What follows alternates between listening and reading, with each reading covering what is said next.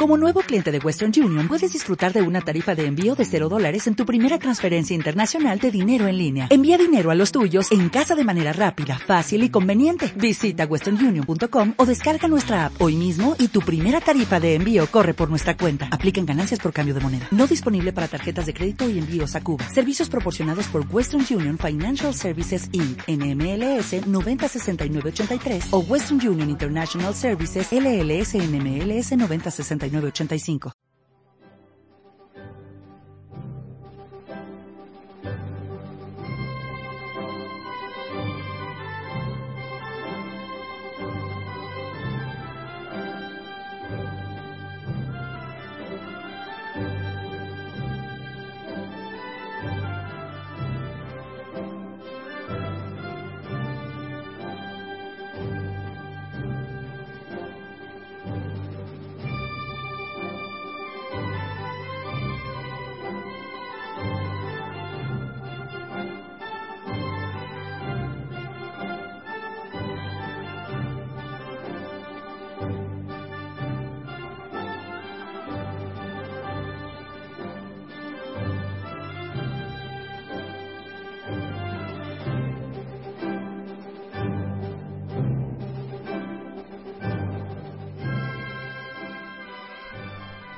Buenos días, queridos oyentes.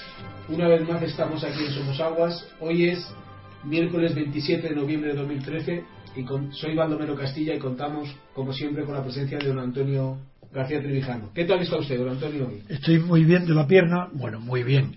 Comparado con el inmediato pasado, estoy mucho mejor. Sigo con un día maravilloso a mi alrededor, de frío, pero de luminosidad y de esperanza de un invierno eh, atractivo, porque los inviernos también son no es tan atractivo quizás como los primaveras y el otoño para mí, para otros, para otros, pero para mí me agrada el invierno también. En fin, hoy la noticia para mí fundamental es la que nos va a comentar tú enseguida, ¿no? No, nos va a ilustrar. Efectivamente, don Antonio, pues el tema es el Consejo General del Poder Judicial. Exacto. El proceso de renovación del Consejo General del Poder Judicial sigue su curso y hoy el Senado votará a los diez vocales que le corresponde designar. La Comisión de Nombramientos de la Cámara Alta evaluó ayer la idoneidad de los cuatro juristas a los que va a nombrar. El catedrático de Derecho Civil Vicente Guilarte y la secretaria judicial María Ángeles Carmona. Estos son seleccionados por el PP. La abogada Pilar Sepúlveda, del PSOE, o mejor dicho, seleccionada por el PSOE, y Merced, y Merced abogada y diputada de CIU en el Congreso. También compareció el letrado canario Salvador Iglesias, propuesto por el Grupo Mixto, al margen del acuerdo alcanzado por los grupos parlamentarios.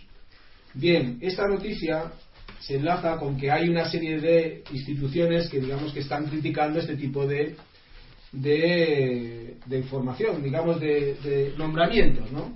La primera es la Francisco de Vitoria, que acusa al PP y al PSOE de pactar un Consejo General del Poder Judicial que tape casos de corrupción. Dice, ha denunciado que se ha repartido el Consejo General del Poder Judicial para el control de los jueces y en medio del afloramiento de casos de corrupción. Los jueces que investigan la corrupción son a su vez gobernados por un órgano cuyos miembros son directamente nombrados por los partidos investigados. Hay otra asociación, otro grupo que es el Foro Judicial Independiente, que ha calificado de lamentable la situación creada en el órgano del gobierno del Poder Judicial tras la reforma impuesta por el gobierno, que en flagrante incumplimiento del programa electoral perpetúa y profundiza aún más en el sistema de designación política de los vocales.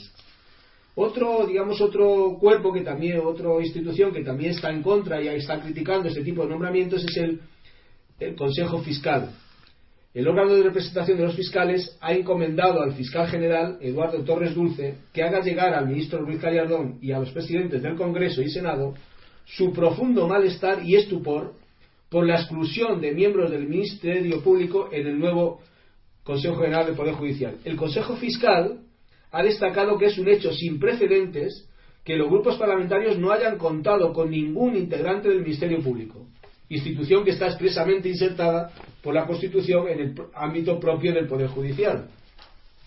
Por, otra parte, por otra parte también eh, hay que destacar que en el acuerdo de, para, digamos, a la composición o la reforma del Consejo General del Poder Judicial, eh, el PP pactó con el PSOE y al que se sumaron Izquierda Unida, CIO y PNV. Sin embargo, UPyD no, está, no firmó, o sea, no está de acuerdo, e incluso llevará al Constitucional la renovación de este Consejo. ¿Qué comentarios tiene usted, don Antonio, sobre este asunto?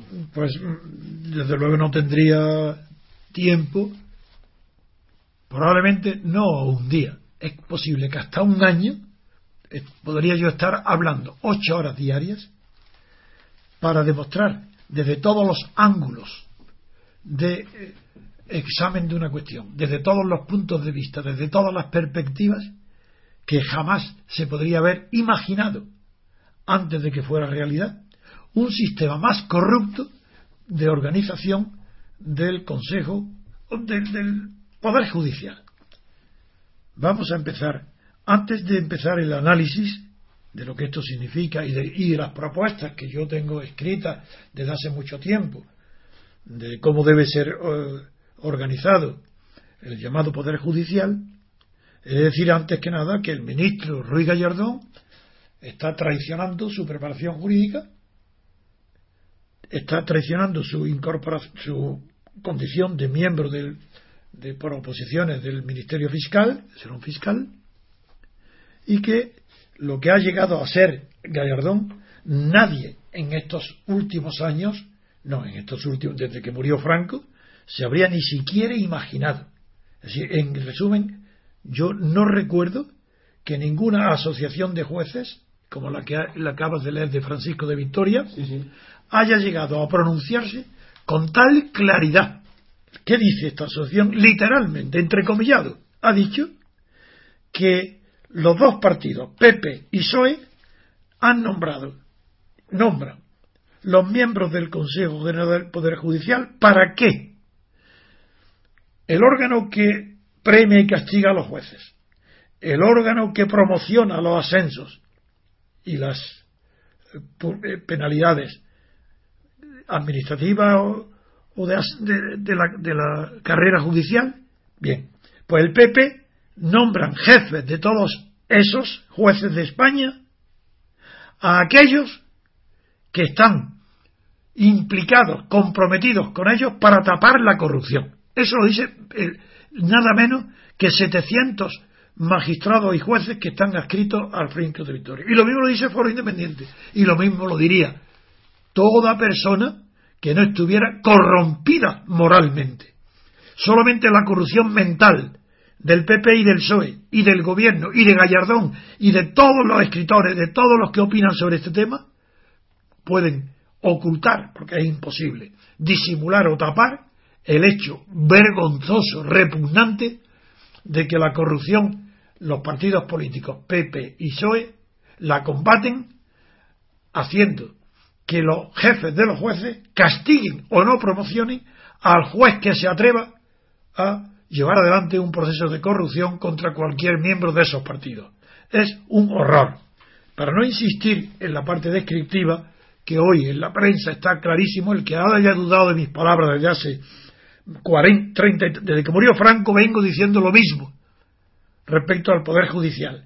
Quien haya dudado de mis programas hoy tendrá que ver que no solo la Asociación Francisco de Vitoria, Foro Independiente e incluso los fiscales, sino que el más lerdo, el más ignorante del derecho, se da cuenta de que nunca se había llegado al extremo de coronar a la corrupción como el factor decisivo para el nombramiento de los jueces y para evitar que los jueces puedan ser independientes. Nunca se había llegado a tal extremo de claridad y de cinismo. Pues bien, ahora yo voy a proponer, a partir de aquí, voy a hablar ya en general. Uno, ¿por qué se habla de poder judicial? Pues no, pues se habla por tradición desde Montesquieu, que habló de la división y separación, más que de división, de la separación de poderes, del el Ejecutivo, que es el poder administrativo del Estado, el Gobierno, el Legislativo, que son las asambleas colegiadas que hacen las leyes, y el Judicial, que administra la justicia al, al pueblo.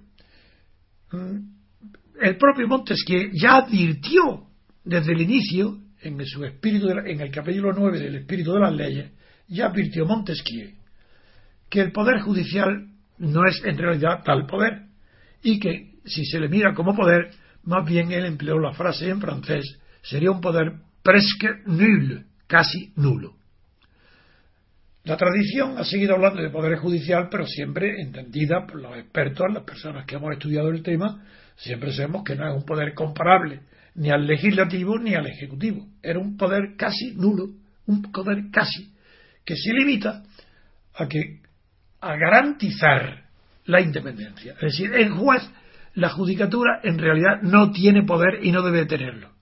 No debe hablarse de poder judicial. Eso es un engaño. Primero porque no lo tiene y segundo, que el único objetivo de una constitución es garantizar la independencia judicial. Pero la palabra independencia justamente no quiere decir poder, sino al contrario, que no haya otro poder que le influya. Independencia frente a qué? Frente a los otros dos poderes. Esa independencia y respeto, el respeto a la carrera judicial y al ejercicio judicial es inherente a su independencia. En este sentido es natural que las legislaciones protejan a los jueces contra las injerencias, bien sea de particulares poderosos o de amenazas o cualquier tipo de presiones o de violencias que limiten la independencia judicial. Pero la más importante de todas no es la que pueda venir de los particulares, de los que están siendo juzgados. Eso estaría en el Código Penal previsto y son casos rarísimos, individuales, que no son objeto de las constituciones. Una constitución lo que tiene que garantizar es que ni el poder ejecutivo ni el poder legislativo intervengan para nada en la designación de lo que se llama poder judicial, que en realidad es el órgano rector de la judicatura, el órgano de quien depende la carrera, el ingreso en ella, el ascenso, la promoción, las dietas, las separaciones, las delegaciones, todo lo que corresponde al buen funcionamiento burocrático de la carrera judicial tiene que ser independiente de las influencias externas a la carrera. No, a la carrera no. Externas ya veremos después. Una cosa es externa a la carrera, otra cosa es externas al mundo judicial. Esa es otra cuestión, como veremos enseguida. Estoy todavía en el primer paso. Así que el ideal de una constitución es que tenga previsto una forma de designar y de promover y castigar a los jueces por un órgano general para todo el, ámbito del Estado, para todo el ámbito de las carreras judiciales y fiscal, es lo mismo. A estos efectos es lo mismo. Pues eh, lo que se necesita es un sistema idóneo. ¿Cuáles son los sistemas que se han propuesto en España o en Europa o en el mundo? Pues son muy sencillos de recordar porque son pocos el, más antiguo de todos es el sistema corporativo. No es el más antiguo, en realidad el más antiguo, es el sistema inglés, el anglosajón. Antes de la independencia de Estados Unidos en Inglaterra, los jueces eh, estudiaban junto con los abogados en los colegios profesionales donde se formaban jueces y abogados, y ahí de ahí de esa unión salían el nombramiento de jueces, fiscales y abogados en la misma, y funcionó como es natural con muchísimas eh, limitaciones, con muchísimos defectos, pero todavía el fundamento sigue en Inglaterra. En Estados Unidos, como se proviene el derecho anglosajón es distinto del continental y en Estados Unidos, claro, la procedencia del derecho era de Inglaterra, pues empezó de una manera parecida, pero enseguida se, se, se dio, se percibió que en un sistema de democracia tan radical como era la primitiva de las comunidades americanas, el fiscal, que no solo es el acusador, sino también, sí, en realidad allí es el acusador, pero tenía que ser de elección popular democrática para que el pueblo tuviera la tranquilidad de que la persona que acusaba, perseguía los delitos, era una persona designada democráticamente. Pero en fin, prescindiendo, nosotros no podemos mirarnos en el espejo ni de Inglaterra ni de Estados Unidos. Perdón, don Antonio, en Estados Unidos también los jueces también se eligen, es que no. No, no, no, no, no, no, no, no, no, no el fiscal. Y no, es, el fiscal. y no es el momento hoy, porque si no, no terminaría Ah, bien, bien. de emplear. Solamente se elige el fiscal. Bien.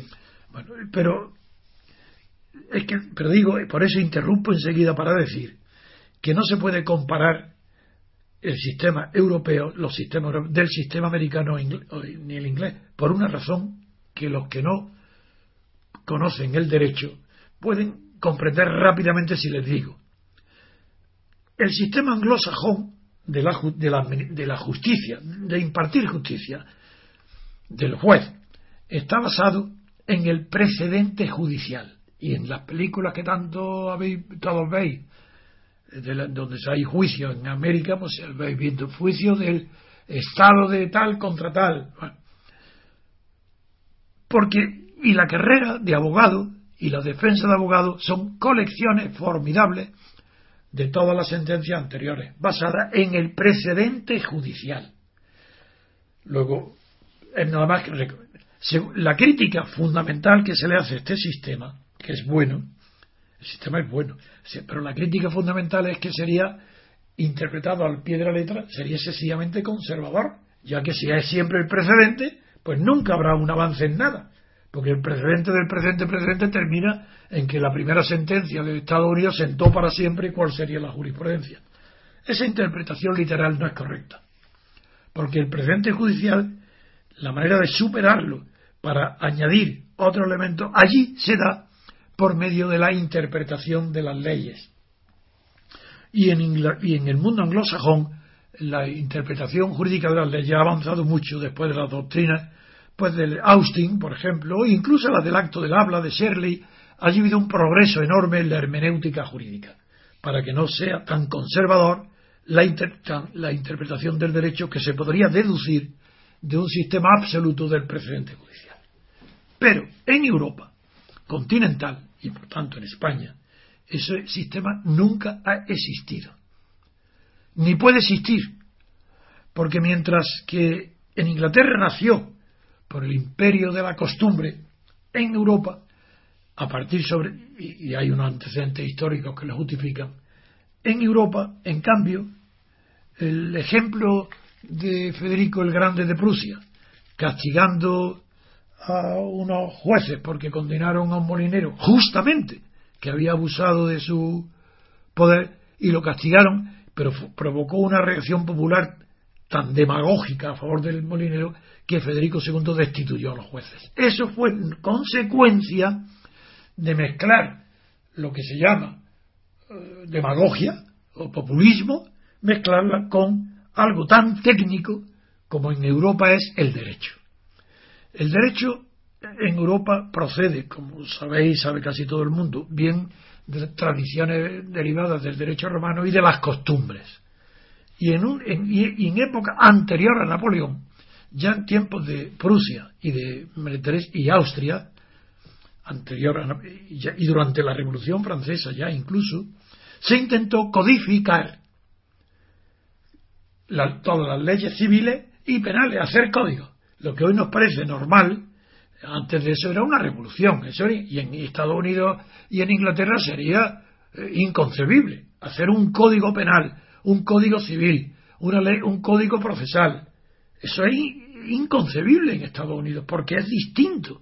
En eh, Europa el derecho es una cuestión técnica, de técnica jurídica, difícil, estudiada por sabios romanistas que interpretaron el derecho romano como de una manera maravillosa, con una hermenéusis más profunda incluso que la de los pueblos israelitas, de los sabios, los rabinos y eruditos israelitas de la Cábala y el Renacimiento para interpretar los, los libros sagrados.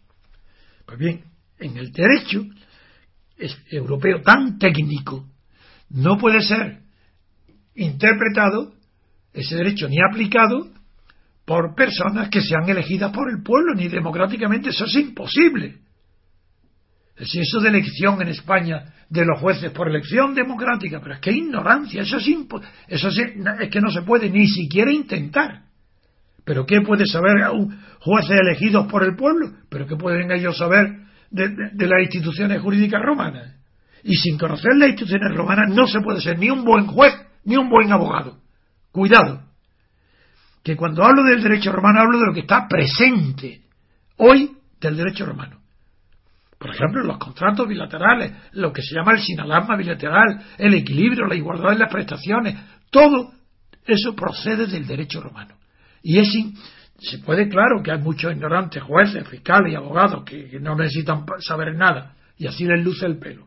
Por eso la jurisprudencia y la doctrina jurídica española es tan baja, porque no, no hay tradición de estudio de los antecedentes, tanto del derecho romano como medievales, para llegar a interpretar de verdad el derecho.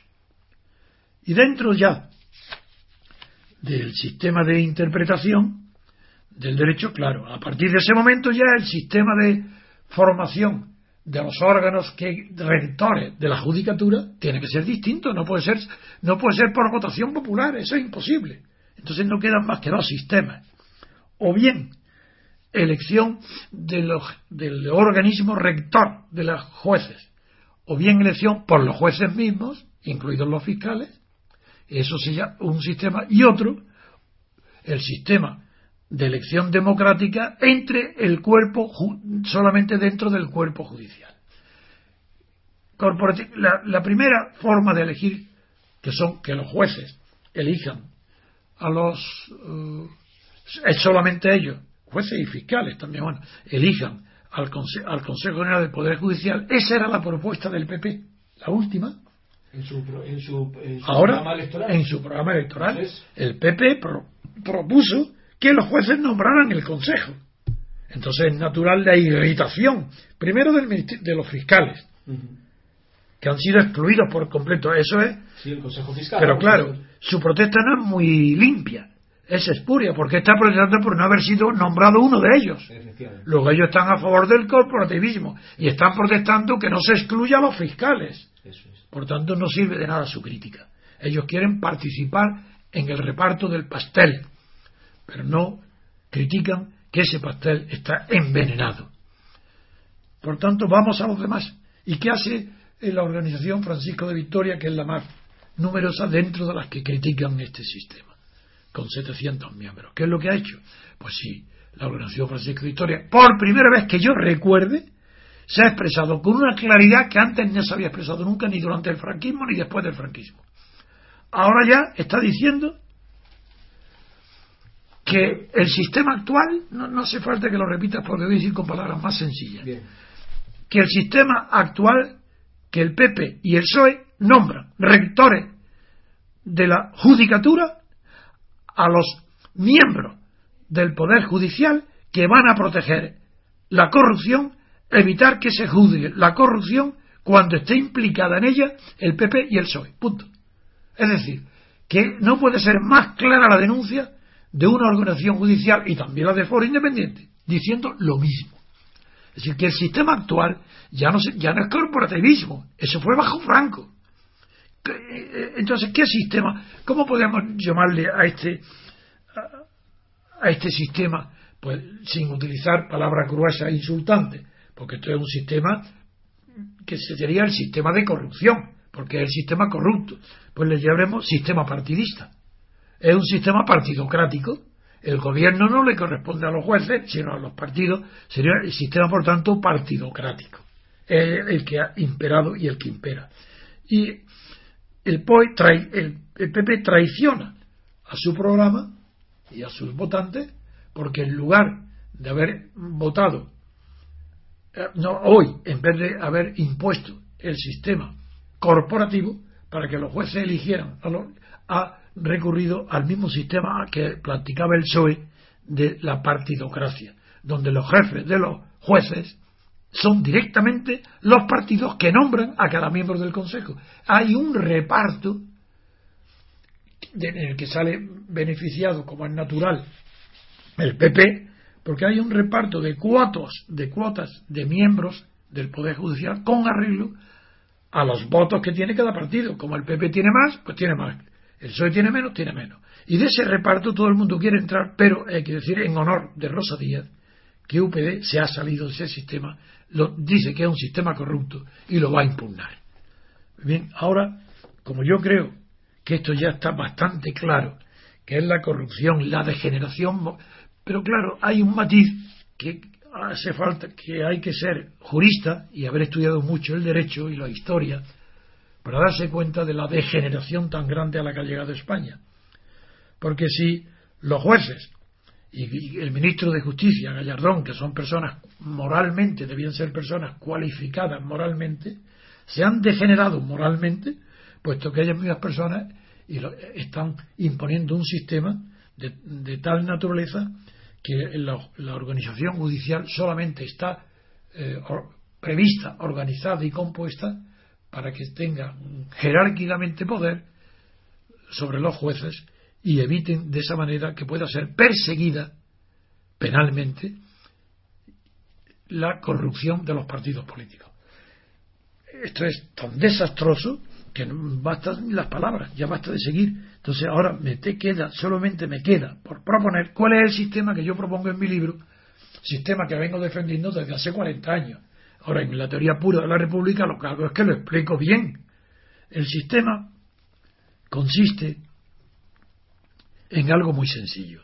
Puesto que el derecho en Europa y en España es de orden técnico,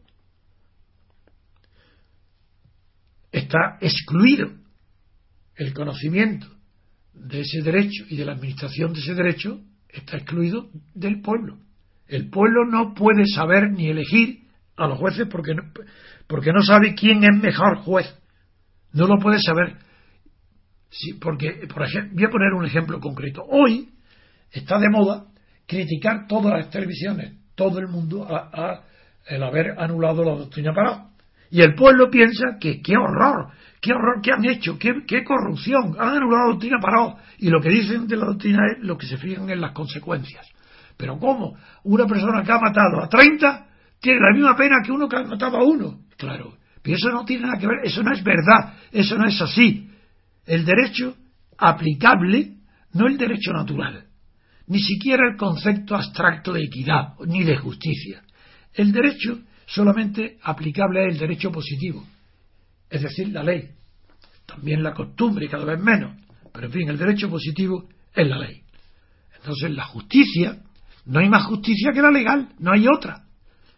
Si aplicamos el concepto de justicia a la única que hay, que es la justicia legal, la que única que pueden aplicar los jueces, porque solamente pueden estar apoyados en la ley, entonces desaparece por encanto toda la crítica que se hace hoy a la doctrina Parot. Al haber suprimido la doctrina Parot. Desaparece, se desvanece, eso es humo, eso no es nada. Porque es la ley. La que rige en los juicios es la ley.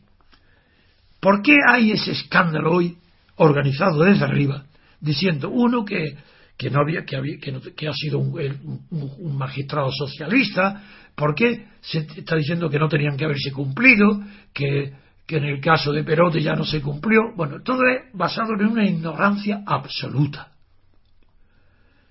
¿Y por qué se hace esta propaganda? Simplemente para ocultar el hecho que los responsables únicos de que la doctrina Parot se haya derogado ahora son nada menos que uno. El rey, Suárez, Aznar, no, Suárez, Felipe González, bueno, y, Calvo Sotelo. Calvo Sotelo, Calvo Sotelo, un, un día. Calvo Sotelo, Aznar, Zapatero, Rajoy, todos, todos, todos, no, no, Rajoy no, porque ya llegaba más tarde. Todos los que no reformaron el Código Penal franquista a la muerte de Franco. De la misma manera que fue una traición a la libertad y a la democracia haber conservado la ley electoral de Franco para elegir las cortes legislativas que se convirtieron fraudulentamente mediante un delito, mediante un golpe de Estado, así es, se transformaron en constituyente, en España no hubo ninguna constituyente, como si el constituyente, pero ¿quién es el constituyente? Esa palabra no existe en español, no ha habido en España nunca algo, una entidad, un poder que se llame el constituyente. Pero ¿cómo? El constituyente, ah, muy bien, de acuerdo. ¿Quién fue el constituyente? Pues fue eh, Suárez, Gutiérrez Mellado, pero son varias personas y no se organizaron, eran la sombra. Ellos, los que redactaron la Constitución eran unos escribanos, eso estaban a las órdenes, esos eran unos mandados. El poder lo tenía el ejército, el rey Juan Carlos Suárez, la, la, la banca de hecho, ese es el constituyente. No ha habido en España, no ha habido poder constituyente. Lo ha habido en la sombra, secreto. Pero públicamente no hay constituyente. Fue la ley electoral franquista. Pues del mismo modo que no se derogó la ley electoral franquista para haber abandonado el sistema proporcional y haber acudido al, al único sistema representativo del elector y del votante, que es el sistema uninominal mayoritario por distrito pequeño, sin listas ninguna de partido, de ese mismo modo que se siguió con ello y todavía se sigue, en la judicatura pasó lo mismo. Que no se, que no se hizo el cambio de código penal.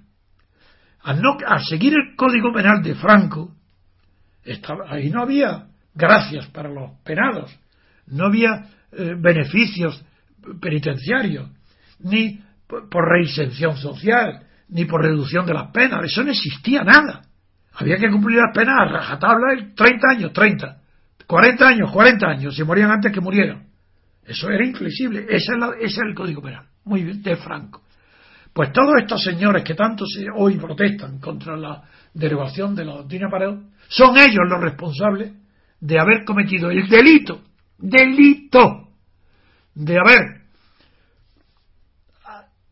falseado anulado el Código Penal franquista sin que las Cortes ni las leyes lo aprobaran, sino que un, un juez, un magistrado, con el beneplácito de toda la prensa, todos los medios de comunicación, todos los gobiernos, todos los jueces, sin que nadie protestara, de repente, en la persiguiendo, persiguiendo el poder político, un acuerdo de paz con ETA, los jueces se ponen al servicio político de esa finalidad, algo monstruoso para un jurista, que ponga la ley y la judicatura al servicio de un fin político, lo hicieron y apareció la doctrina Paró. aplicada en, cuando estaba en vigor el código de Franco y derogando, siendo nulo por completo lo que ese juez ponente, que lo ha dicho él recientemente en un artículo en El Mundo, siendo nulo por completo, que que un juez aplicara en sus sentencias sanciones benignas, que redujera penas, simplemente porque se a él lo interpretaba así, porque le diera la gana, en contra de lo que decía el Código Penal, motivó que fuera viciada de nulidad todas las, de nulidad absoluta, todas las sentencias, y aquella sentencia de Parón y todas las demás, que dentro del Código Penal franquista que no admitía ni unas el, que, que exigía el cumplimiento íntegro de las penas, pues se introdujo ese de Matute, se introdujo esa benevolencia para los etarras porque el poder político quería crear un terreno favorable a la negociación con ETA. Y los jueces de entonces, como los de ahora, se pusieron al servicio de los propósitos inmorales del gobierno que quería negociar con ETA a escondidas. Lo mismo que en el caso Faisán. Todo el mundo comprende el caso Faisán. ¿Por qué no comprendéis? ¿Por qué no queréis comprender la doctrina Parón? Si es la misma. Entonces está muy bien derogada. Pero esto me viene muy bien ahora, recordar este caso, para que me pueda comprender el oyente de que ahora estamos hablando de cuál es el mejor sistema para que estas cosas no sucedan. Así, para que un juez que aplique la doctrina para no es que sea, además de que sea anulada la sentencia, es que sea expulsado de la carrera. Un, no, un juez que aplica el derecho en función de los fines políticos de cada periodo, de cada gobierno, tiene que estar expulsado de la carrera. No es sancionado, no es rebajado, es expulsado porque ha cometido un delito gravísimo. Pues figura, si esta ley se aplicara, estarían fuera de la carrera todos los jueces que han intervenido en procedimientos políticos de corrupción. Ahora ya no me queda más que llegar al final, que es, es lo que yo propongo. Si tanto dureza pongo para criticar el sistema corporativo, lo critico porque fue el sistema fascista. Se llama el sistema corporativo es una consecuencia. La gente no sabe nada, es muy ignorante, y los jueces también, si no conocen nada, y durante el franquismo tampoco lo saben. Se copia lo que pasaba en Portugal, lo que se inició en Austria con Dolfus y con el salazarismo, y en España, con el triunfo de Franco, se impuso el sistema judicial corporativo. Ese sistema corporativo, las bases doctrinales de ese sistema corporativo no deriva de ningún juez, sino de uno de los grandes, grandes juristas europeos de la época, Otto Gilke. Este alemán fundó, hizo la teoría del Estado orgánico. Y dentro de ese Estado orgánico no es que fueran los jueces, todo estaba organizado corporativamente. Entonces es natural que los jueces en un Estado corporativo, eh, sí, pero ahí, tenía un, fundamento científico, claro, es una teoría muy anterior al nazismo. Hoy esto, eso ha quedado ya arrumbado, pero es verdad que se aprovecharon del concepto orgánico del Estado de Igrique el fascismo. Aunque él no era fascista, segurista no, pero eso tuvo una influencia enorme, la teoría de, de en España la tuvo. En España se llamaba además, creo que se, decía el término democracia orgánica, ¿no? Creo recordar. Claro, pero. no, no, no, ah, no, no, La democracia orgánica es una cosa, el Estado mm. es otra cosa. El Estado orgánico se refiere a la estructura del Estado, que Gierke defendía basándose en la tradición medieval de los estamentos. Sí, continuaba la tradición, la puso, la modernizó y creó la noción y el concepto y la estructura del Estado orgánico. Mientras que democracia orgánica era una manera que tuvo el franquismo para mm, hacer creer que en España había democracia. Pero la noción de democracia orgánica se basaba en que en el sistema franquista la, ley era el producto teórico de, de, un parlamento que estaba integrado por los tres órganos principales de la sociedad civil, que es familia, municipio y sindicatos. Entonces, eso sí es orgánico porque la familia es algo orgánico y la sociedad civil también. Bueno, pues si hay representantes de la familia, del municipio, pues sí, tiene sentido. Pero claro, era una propaganda, no había de sistema democracia orgánica cero, no había nada, porque incluso las elecciones de familia del municipio y del sindicato no proceden de nada orgánico de abajo arriba, sino que venían impuestas de arriba a abajo, que eso ya eh, no puede ser orgánico. El orgánico es lo que florezca espontáneamente del organismo. Y eso era lo contrario. Con Franco no hubo nada orgánico, pero tuvo la propaganda sí. Y ahora nos encontramos entonces con el sistema que yo propongo, que es el natural y el sencillo, que combina la democracia con el conocimiento, con la técnica, con el sentido de la responsabilidad. Y es muy, muy simple. ¿Quiénes conocen el derecho? Pues los abogados, claro, pero los abogados no todos, porque solamente los abogados en ejercicio y los procuradores en ejercicio conocen el derecho y conocen a los jueces y conocen quiénes son los jueces mejores, quiénes son los que tienen fama y los que no tienen fama de ser honestos, prestigiosos, profundos, superficiales, ligeros, frívolos, serios. Toda esa fama se adquieren dentro del mundo judicial, pero es que el mundo judicial no lo forman los magistrados, los jueces y magistrados y los fiscales, por supuesto que lo forman, pero eso hay que añadir también los secretarios judiciales y los oficiales de los juzgados. Son funcionarios del Ministerio de Justicia, que tiene que desaparecer el Ministerio, pero son funcionarios judiciales. Y también son auxiliares de la justicia, así literalmente, sin los cuales no podría funcionar la justicia, los abogados y los procuradores. Todo el que esté en ejercicio, en cambio, catedráticos, por excelentes que sean, procesales, notarios, registradores, son eh, abogados del Estado, todos esos son evidentemente abogados y algunos no, son abogados sí y algunos pueden ser juristas, pero como no están en el ejercicio de la carrera, no pueden conocer cuáles son las normas que pueden mm, orientar a la elección de los rectores de la carrera judicial del Consejo General del Poder Judicial, en este caso sería del Consejo Judicial Independiente. ¿Cómo se puede garantizar la independencia judicial? Pues solamente por mediante votación democrática de todos aquellos que están en activo dentro de la eh, función judicial. Y por tanto, sí, una votación restringida a los jueces, magistrados, fiscales en activo, también jubilados porque tienen un conocimiento, mientras no estén tienen un conocimiento de sus compañeros bastante bueno.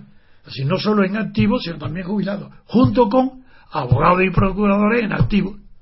Esos colegios de votantes es grande, es amplio, sí que está cualificado para por votación designar a, no a todos porque no puedo conocerlos de la misma manera que nos que en la política todo el mundo admite que, que un sufragio universal directo puede designar al presidente de la República en Estados Unidos, Francia, etcétera, directo, sí.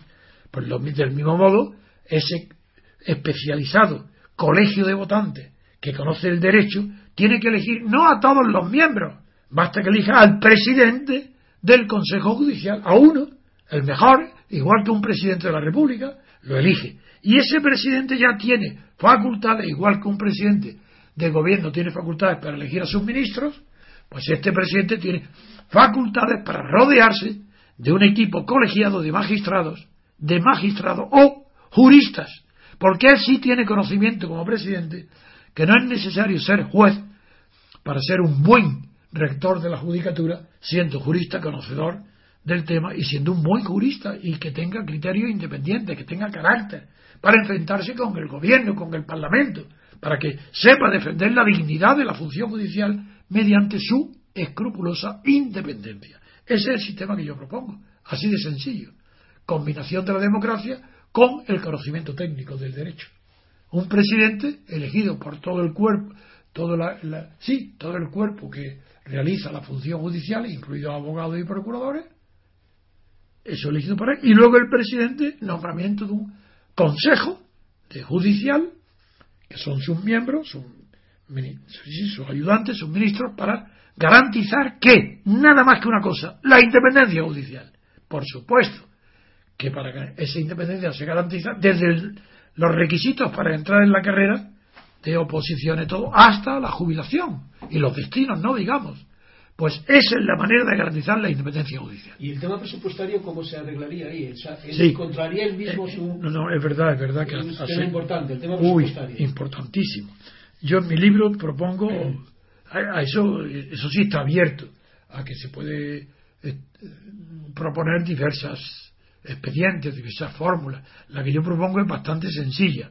Uno, que el presupuesto de la judicatura sea independiente de los presupuestos generales del Estado, pero no independiente en el conjunto, sino en la, en la eh, formación del presupuesto, que sea aprobado antes de pasar a, formar parte de los presupuestos del Estado, ese presupuesto que lo, que lo hace el propio Consejo General Judicial, no el Ministerio de Justicia, el propio eh, Consejo, el presidente y con sus ministros hacen su propio presupuesto.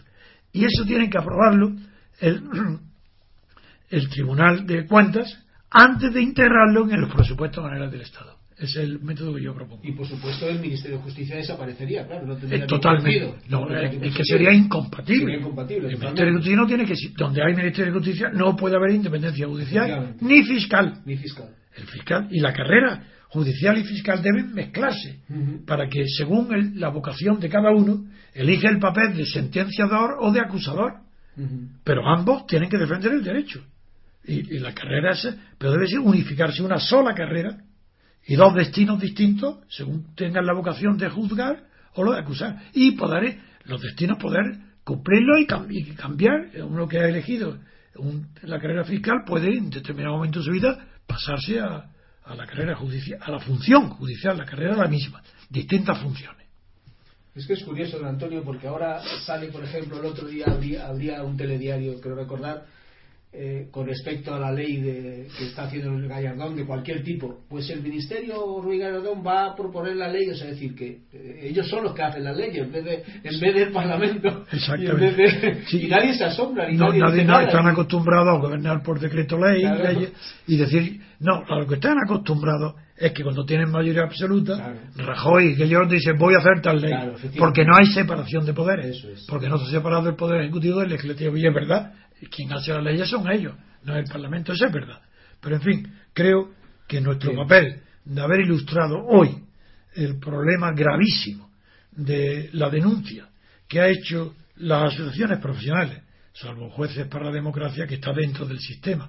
Y lo siento porque yo intervine en la formación inicial clandestina de los jueces para, de la justicia democrática, fui yo uno de los no estaba dentro de ella porque yo no era juez ni fiscal, pero que era íntimo amigo de, todos los que lo fundaron, me reunía con ellos, íbamos a, lo mismo, a la misma hora, nos reuníamos para presentar las bases y le tenía una simpatía enorme, que hace mucho tiempo, como es natural, que se la perdí. Eran los tiempos donde los carreteros, y los chamorros y el, juez Belloc, todo esto sí, ahí sí, había un... Pero hoy todo eso ha desaparecido. Ha desaparecido, sí. Muy bien, a ver. Muy bien, pues vamos a hacer una, una pequeña pausa y seguimos con, con otra noticia.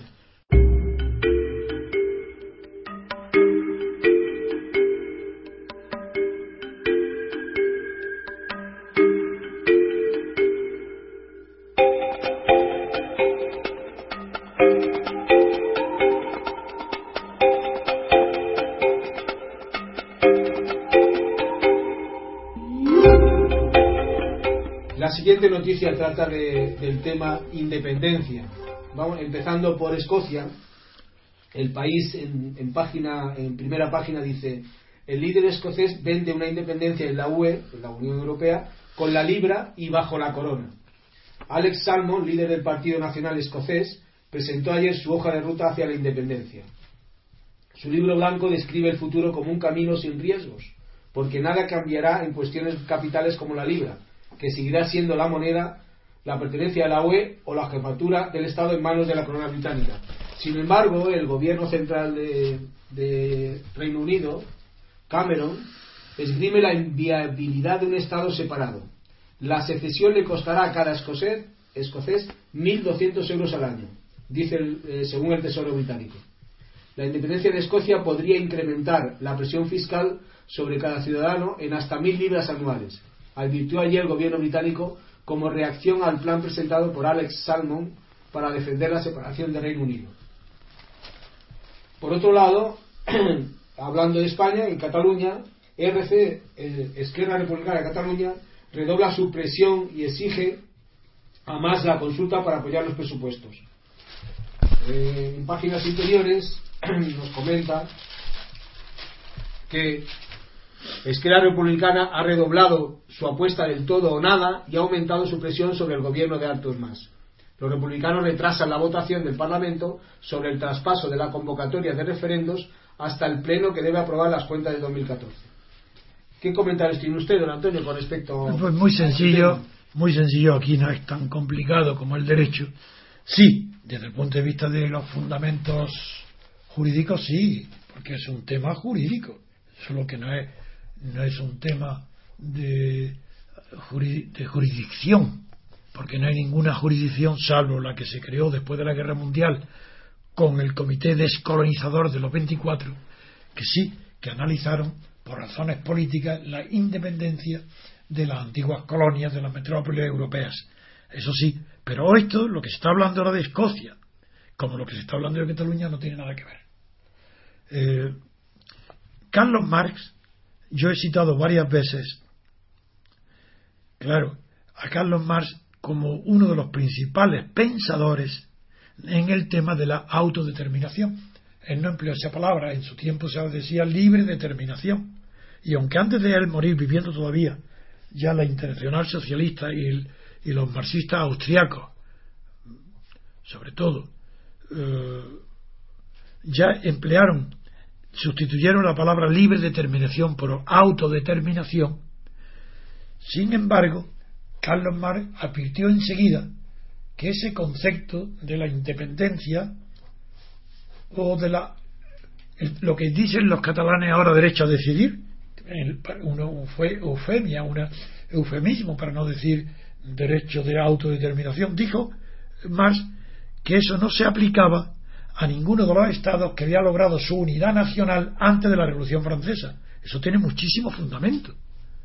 Cuando los pueblos no sabían siquiera que podía existir la libertad colectiva y se formaron los estados, ¿cómo va a destruirse esos estados luego en virtud de decisiones eh, jurídicas o políticas? Es imposible, porque eh, el pueblo ahí no, no sabía durante todo el tiempo de la monarquía absoluta y de la historia europea, el pueblo no sabía, no era consciente que él podía haber tenido un Estado por su propia decisión.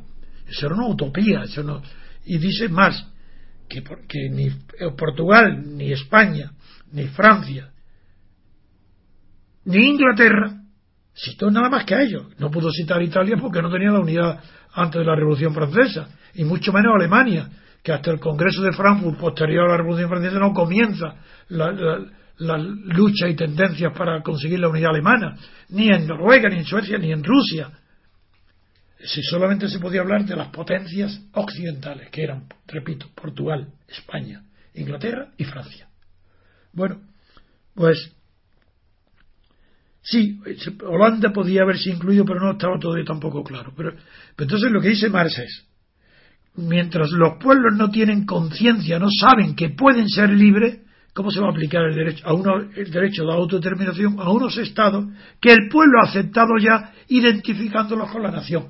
O sea, el pueblo en su historia, las generaciones anteriores ya han identificado a la nación, ya no se han autodeterminado, sino que ha aceptado, asimilado y es consciente de que es español, francés y no andaluz, catalán o gallego. Bien, pues esto que está en Mar, sin embargo el propio Mar hace una excepción en, en Irlanda, pero no en Escocia, a pesar de que en tiempos de Mar ya estaba la unión de Escocia con Inglaterra, formando la Gran Bretaña, ya se había firmado el Acta de Unión de 1707.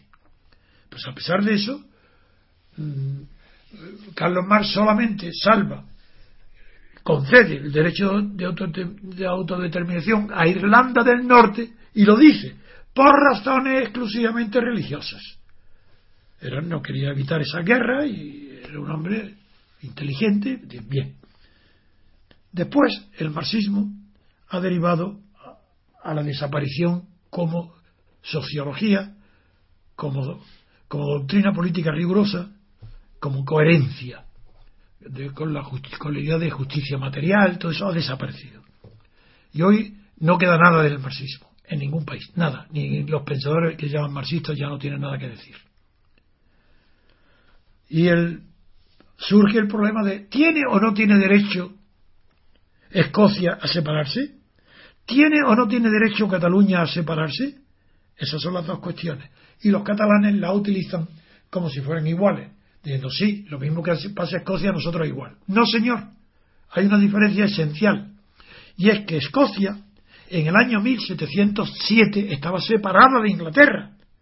Y hubo un acuerdo que se llama el Acta de Unión.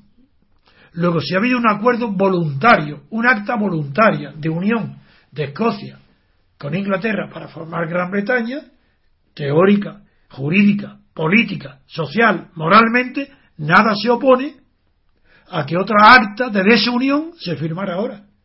Y se separaran lo que antes voluntariamente se juntó, voluntariamente se puede separar. Ese principio lo han aceptado casi todas las constituciones modernas que de los estados federales. No, hablo de Estados Unidos, hablo de los países nórdicos del Atlántico Europeo. Cuando forman federaciones, hacen la reserva de se federan, pero conservando el derecho a separarse. Ah, si se separan, pues claro, por eso no nos sirve ninguno de ejemplo, porque eso es distinto. Tú te unes y te reservas el derecho a separarte. Muy bien, pues de acuerdo. Te separas en cumplimiento de lo que tú ya has previsto en la Unión Federal. Cataluña, ¿qué tiene que ver con esto? Nada en absoluto.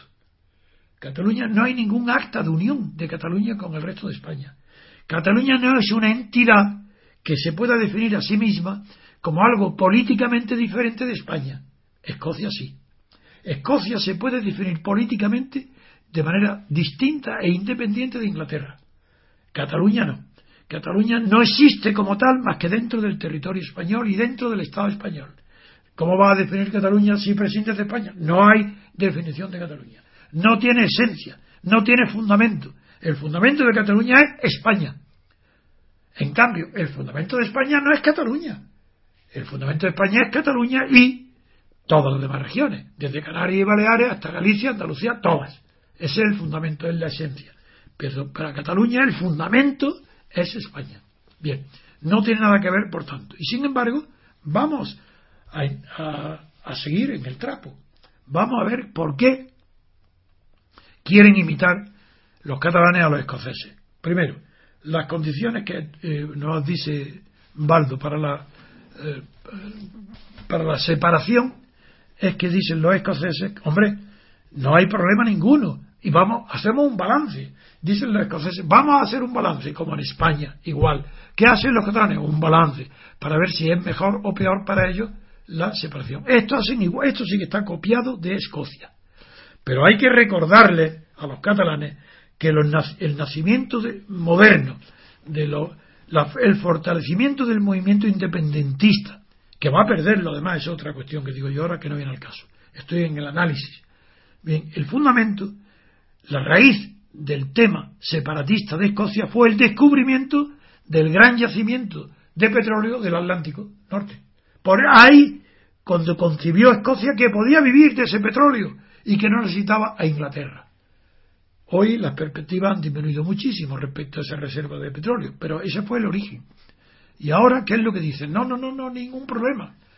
No, no vamos a tener ningún problema económico. Podemos separarnos políticamente y seguir unidos económicamente. ¿Cómo? Dice, pues tres, tres requisitos ponen ellos. Uno es el, el, el que van a seguir bajo la corona, aceptando la reina, por tanto políticamente seguimos igual con la corona. Luego, la moneda, cogemos la libra esterlina, no nos separamos y por tanto no tenemos riesgo ninguno, seguimos igual. Y tercero, queremos pediríamos el ingreso en la Unión Europea. Entonces, dificultades. No, la de la corona, hace falta que la corona lo acepte, pues lo puede rechazar. No es el caso de Australia, ni de Canadá, donde sí, en la Commonwealth aceptaban la corona, pero eran colonias, eran y viene la es la tradición la que venía. Segundo tema, la Unión Europea.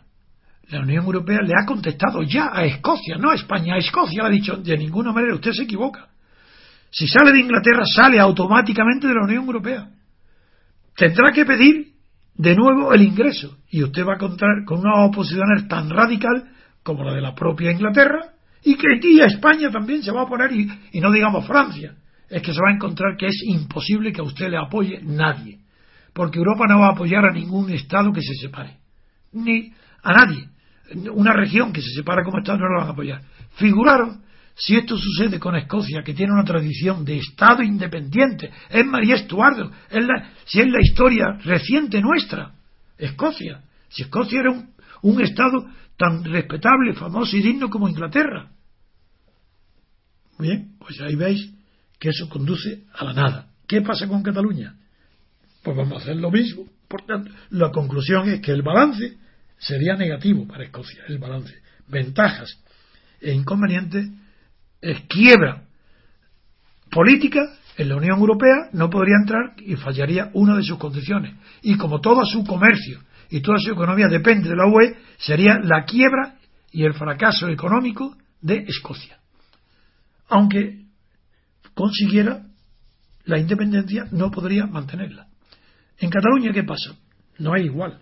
En primer lugar, en Cataluña no tiene derecho a desunirse, porque no tuvo un derecho de unión. Tenía un derecho de unión, Escocia lo hizo y ahora puede separarse, sí, puede, jurídicamente puede, porque es voluntario. Cataluña no tiene eso. En los antecedentes, en el compromiso de Caspe, no tiene nada que ver con un acta de unión. Y el reino de Aragón se integró en el reino de Castilla, en el reino de España, entonces se venció luego en la resistencia a todos los reinos árabes, en la reconquista, y no hay nada comparable a lo que ha sucedido en Escocia. Bien. Ahora, ¿qué, condiciones? Por tanto, los catalanes, que no tienen derecho ninguno ni a, a autodeterminación, ni el derecho a decidir, por tanto, que es lo mismo, quieren entonces vencer las resistencias que le oponen España, las mismas que Escocia, por ejemplo, el gobernador del Banco de España, Linde, acaba de decirles a los catalanes, no señor, ¿saben ustedes por qué no pueden separarse? ¿Por qué quebrarían en el acto? Pues porque todos sus activos, todos, estarían eh, adquiridos, valorados, y, como en moneda catalana, la que ustedes tuvieron.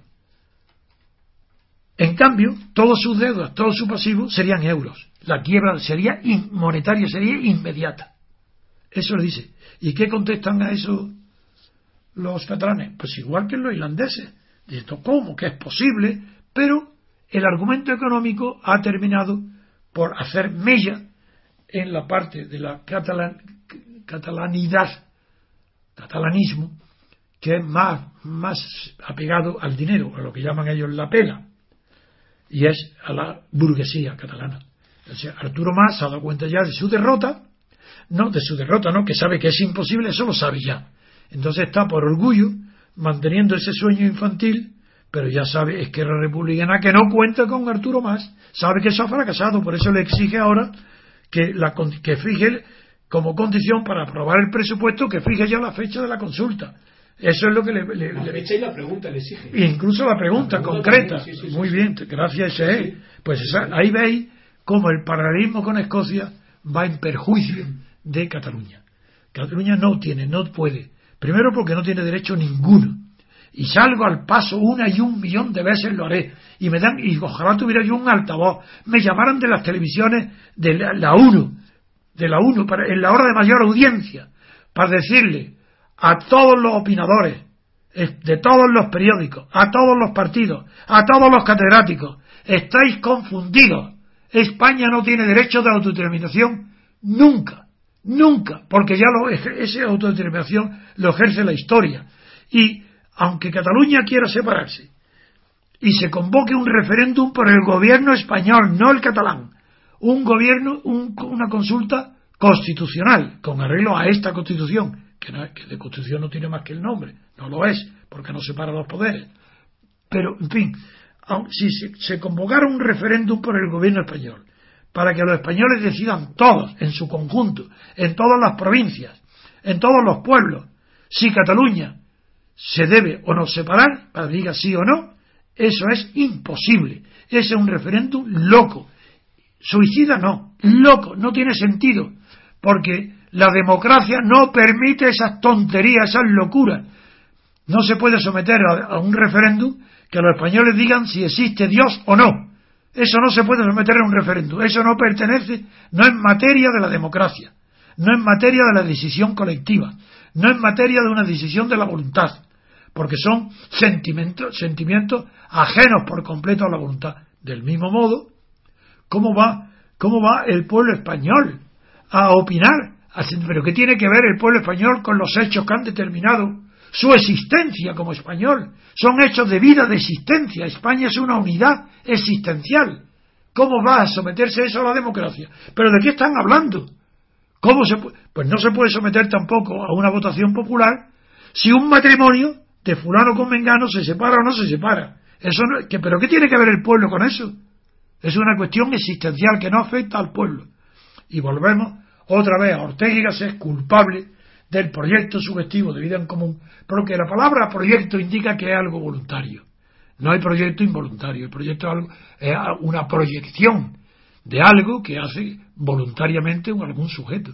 Pues España y la nación no es un proyecto común, ni subjetivo ni repugnante. No lo es porque no es proyecto. Es una realidad impuesta que nos viene dada porque somos arrojados a las naciones por nuestros padres como hijos sin que nadie nos haya preguntado. Pero vamos a ver, es posible que se tome en serio alguien razonable, alguien que tenga sentimientos y cabeza normales, equilibrados.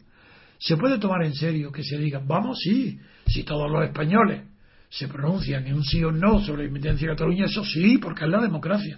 Pero que eso es la democracia. Ah, supongamos que existiera ese derecho, que no existe, pero una hipótesis, vamos a suponer que exista. ¿Por qué? A favor de esta generación. Pero ¿por qué esta generación, la nuestra, tiene un derecho que no han tenido las 100 generaciones que nos han precedido? Primero. Segundo, ¿por qué esta generación va a tener ese derecho cuando las que le siguen, las siguientes, los nietos, sus nietos, tataranietos posteriores, no tendrán ese derecho? Ah, ¿creéis que si los catalanes obtuvieran un sí en el referéndum, iban a respetar luego que las generaciones siguientes, en un momento dado, repitieran el referéndum para volver a integrarse en España, porque claro, si es que fueran todos catalanes, pero es que allí el pueblo catalán está dividido, y no en dos mitades. La mayoría tienen sentimiento español. la otra mayoría engañada y sin saber lo que opina, pues dice sí, separarnos. Pero la mayoría tiene sentimiento de pertenecer a España. Y se sienten españoles y catalanes porque no es incompatible. Pues bien, las generaciones futuras de catalanes no tendrían el derecho a, a decidir. ¿Por qué? Entre toda la historia de la humanidad, entre toda la historia de España, entre toda la historia de la península ibérica, solamente este tipo de generación, dirigida por unos imbéciles, ignorantes, tienen además de ser imbéciles e ignorantes, el derecho a decidir su futuro independizándose de España, un derecho que no tuvieron sus antepasados y que no tendrán sus descendientes. Muy bien, Antonio, hacemos una pausa y seguimos con la siguiente noticia.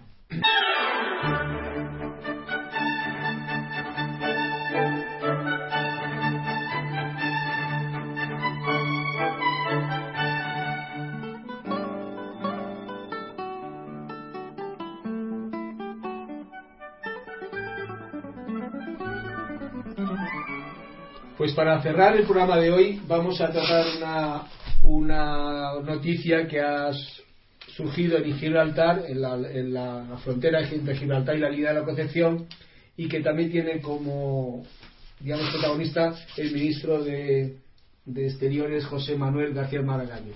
La noticia es que España niega haber violado una valija diplomática como denuncia de en Londres denuncia como ah, perdón España niega haber violado una valija diplomática como denuncia Londres el incidente tuvo lugar el pasado día 22 cuando agentes de la Guardia Civil abrieron en la aduana de la línea de la Concepción un saco remitido a Londres por la oficina del gobernador de Gibraltar. Funcionarios de la Embajada Británica en Madrid presentaron el lunes una nota verbal en la que se quejaban de esta supuesta violación de la Convención de Viena. Eh, paradójicamente, el jefe de la diplomacia española, José Manuel García Maragallo, reaccionó con flema británica ante las graves denuncias de Londres y dijo, eh, textual, no hay incidente porque no se trata de una valija diplomática. ¿Qué comentarios tiene usted, don Antonio? Bueno, yo creo que este Margallo, como lo he dicho tantas veces, que es, convoca a la lluvia y a los rayos en pleno día de sol y provoca conflictos donde no los hay, pues yo primero creo la versión del de, eh, Reino Unido, porque no es, es la es la, funcionarios de la embajada británica en Madrid. Eso es, los que han hecho la protesta, la protesta. al gobierno español de que han abierto una valija diplomática. Dice saco, supongo que claro, valija se llama ya cualquier cosa, porque antes la valija era la cartera de mano, la valija, la mm. cartera, pero desde que hay esas carteras fabricadas por UGT en China, esas copias para enriquecer eh, y engrandecer las facturas con las que cobrar comisiones UGT, ya la, la, palabra maletín no equivale a valija. La valija puede ser un baúl, incluso un, un camión de transporte de muebles. Sería la valija. No lo sé. Son bromas, lo que quiere decir que, que es verdaderamente de broma, de risa, otra vez las palabras de que le llama flema, que no tiene ninguna, es un hombre muy apasionado, no tiene flema nada, lo que ha querido ser siempre quiere ser chistoso y no lo consigue casi nunca. Y esta vez lo que ha dicho que es, no hay incidente porque no hay valija. Bueno, eso es que, y con eso se queda tan tranquilo. Pues sí, señor, ha habido incidente. La prueba es que el incidente ha existido. Una cosa es que haya o no valija. Supongamos que tenga razón y no la hay. ¿Eso elimina el incidente? Pero ¿cómo si el incidente se está produciendo en tus narices que el gobierno inglés viene el embajador a protestarte? ¿Cómo puedes negar la evidencia? Incidente ha habido. Otra cosa es que esté justificado o no y que sea un error, que se han equivocado. Y tú, puedes decir, pero ¿cómo? Si eso no, hay valija. ¿Qué importa que sea valija? Que sea un camión de transporte. ¿Qué importa que sea un saco? ¿Ha habido incidente? Sí. ¿Por qué incidente? Pues la protesta crea el incidente, ¿no? Muy bien, o una de dos o la protesta no tiene causa, es incausada, o bien está motivada por algo real. Bien, si lo que es seguro es que ya no es injustificada. Porque lo que ha dicho mm, el ministro no es que no haya habido un conflicto, es decir, un incidente, sabe que sino que Eso técnicamente, por la explicación que da su oficina diplomática, eso no se llama técnicamente valija, sino que se llama saco, eh, que se llama baúl, maleta, maletín, portafolio, lo que quieras. Bien. ¿Y, qué, ¿Y a qué se acude para él? Al pretexto tan ridículo de acudir al convenio de Viena que define, al parecer, lo que es una valija. Y claro, en unos términos genéticos no va a definir el, el continente, sino que refiere el portador y que externamente se sepa que es una valija. Y ¿Qué dice Viena? Pues que sea un diplomático el que la lleve. Y segundo, que ponga en el paquete que lleva, que ponga que es una valija diplomática. Bueno, esas cosas elementales las toma como argumento maravilloso para su flema. Es decir, no ha habido incidente porque no ha habido valija. ¿Cómo que no ha habido valija? Yo no sé si lleva nombre o no. Yo eso no lo sé. Tampoco sé si era diplomático o no el, que la portaba, eso no lo sé. Pero que se diga que no ha habido incidente porque no hay valija es una tomadura de pelo a el Reino Unido. Esos son los conflictos que ocasiona permanentemente este imprudente, ignorante, inculto señor Margallo. Muy bien, Antonio. Pues con esto acabamos el programa de hoy. Muchas gracias a los oyentes y muchas gracias a ustedes también. Hasta el próximo.